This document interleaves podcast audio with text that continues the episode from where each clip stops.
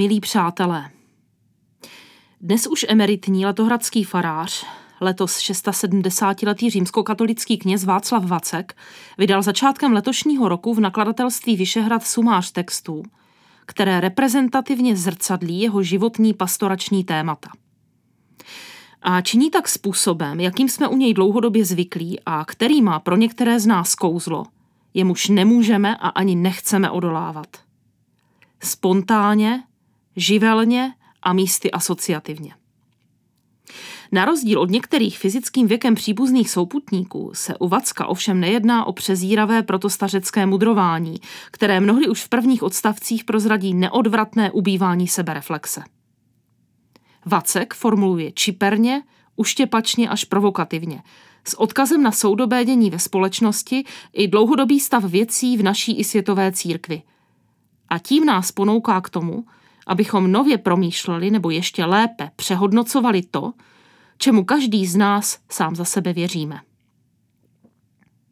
Už v knize rozhovoru s Josefem Beránkem Měl jsem štěstí na lidi, vydané roku 2014, se v případě Václava Vacka ukázalo, že kněží, kteří dovedou ústrojně, ale hlavně přirozeně integrovat dlouholetou praxi kazatele a duchovního doprovázejícího s neutuchajícím aktuálním zájmem o politické i kulturní dění.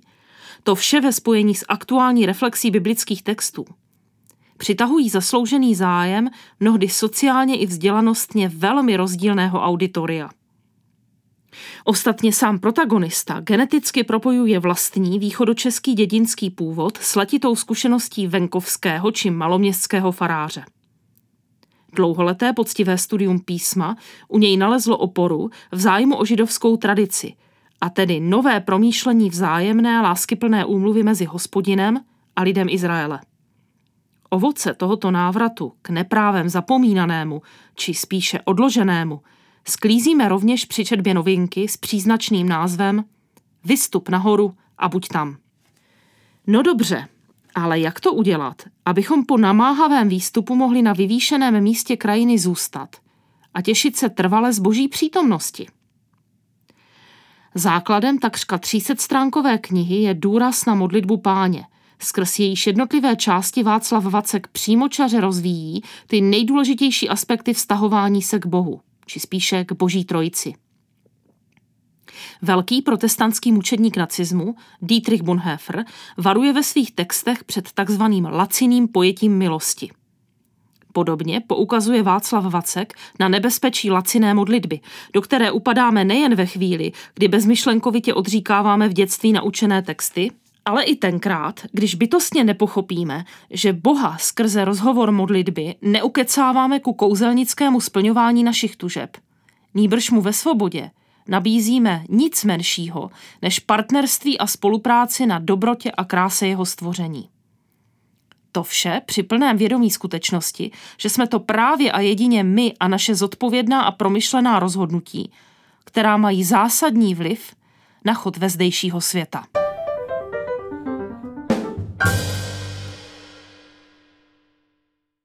Naše modlitby ukazují naši úroveň porozumění Bohu. Neměly by být trapné a zbabělé.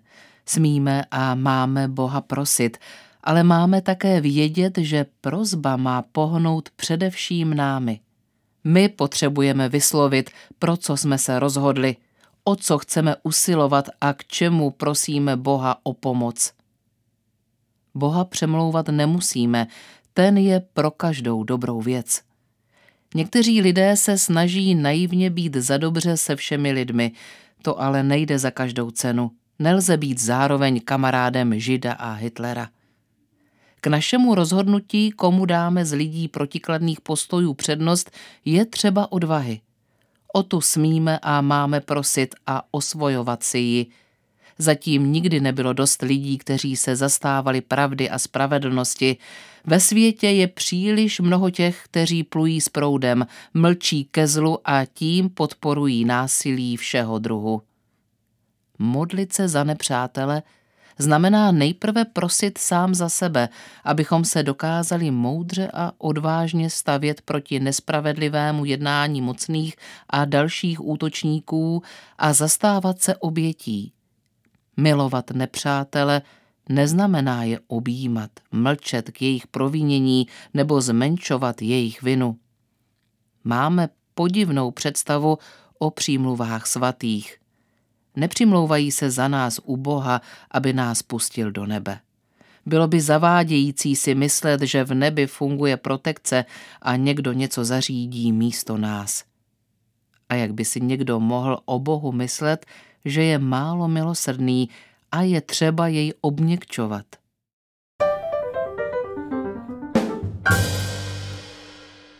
K tomu, abychom se mohli nerušeně kochat pohledem z vyhlídky, někdy stačí překvapivě málo. Václav Vacek nabízí něco jako znovu promyšlení, znovu vstřebání, ale především znovu prožití rituálů, které jsme s přibývajícími léty uprostřed unavené náboženské rutiny možná přestali vnímat. Nebo jsme upřímně rádi, že je máme rychle za sebou. Autor v tomto ohledu nestaví na ničem revolučním, naopak.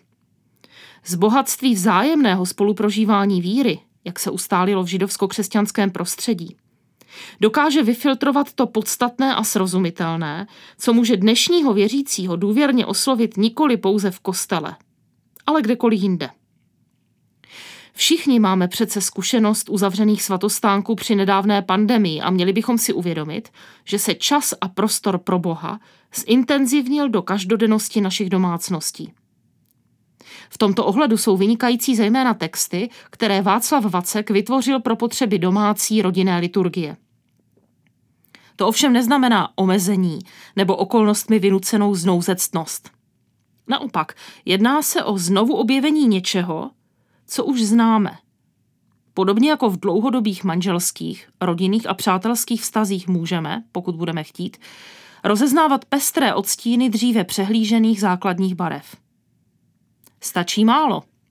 Uvědomit si, že evangelium začíná dobrou zprávou o možnosti dobrého soužití s Bohem i bližními, v radosti sebedarující se lásky.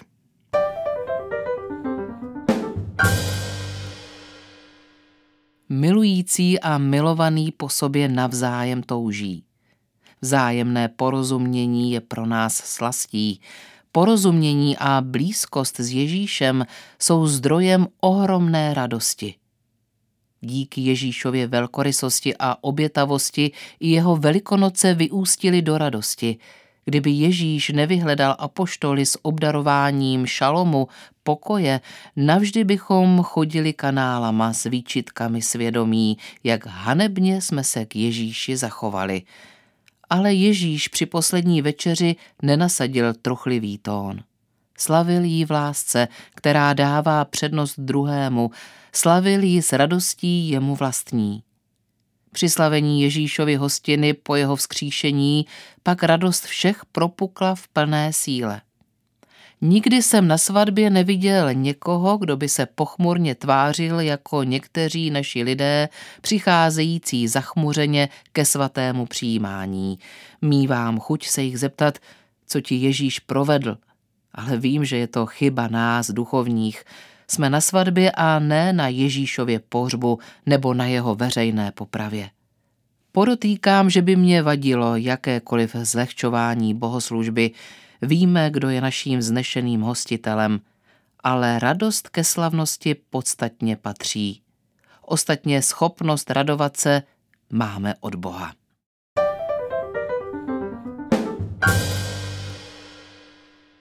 Letokruhy textů nové knihy Václava Vacka se i v závěrečných částech přirozeně soustředují k ústřední události křesťanských dějin. Také co by empatický průvodce velikonočními svátky akcentuje autor v sentencích předchozích částí slavnostní dimenzi Ježíšova vzkříšení, namísto trpného zboštění a uctívání kříže.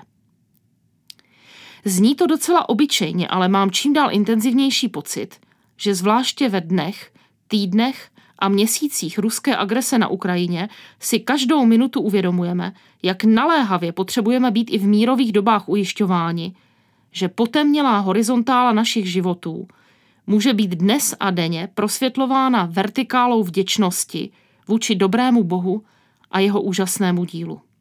Na jedné z nejpůsobivějších fotografií ze zničeného ukrajinského města Buči se díváme přímo do interiéru jedné z budov, kterou rozmlátili a vyrabovali ruští vojáci.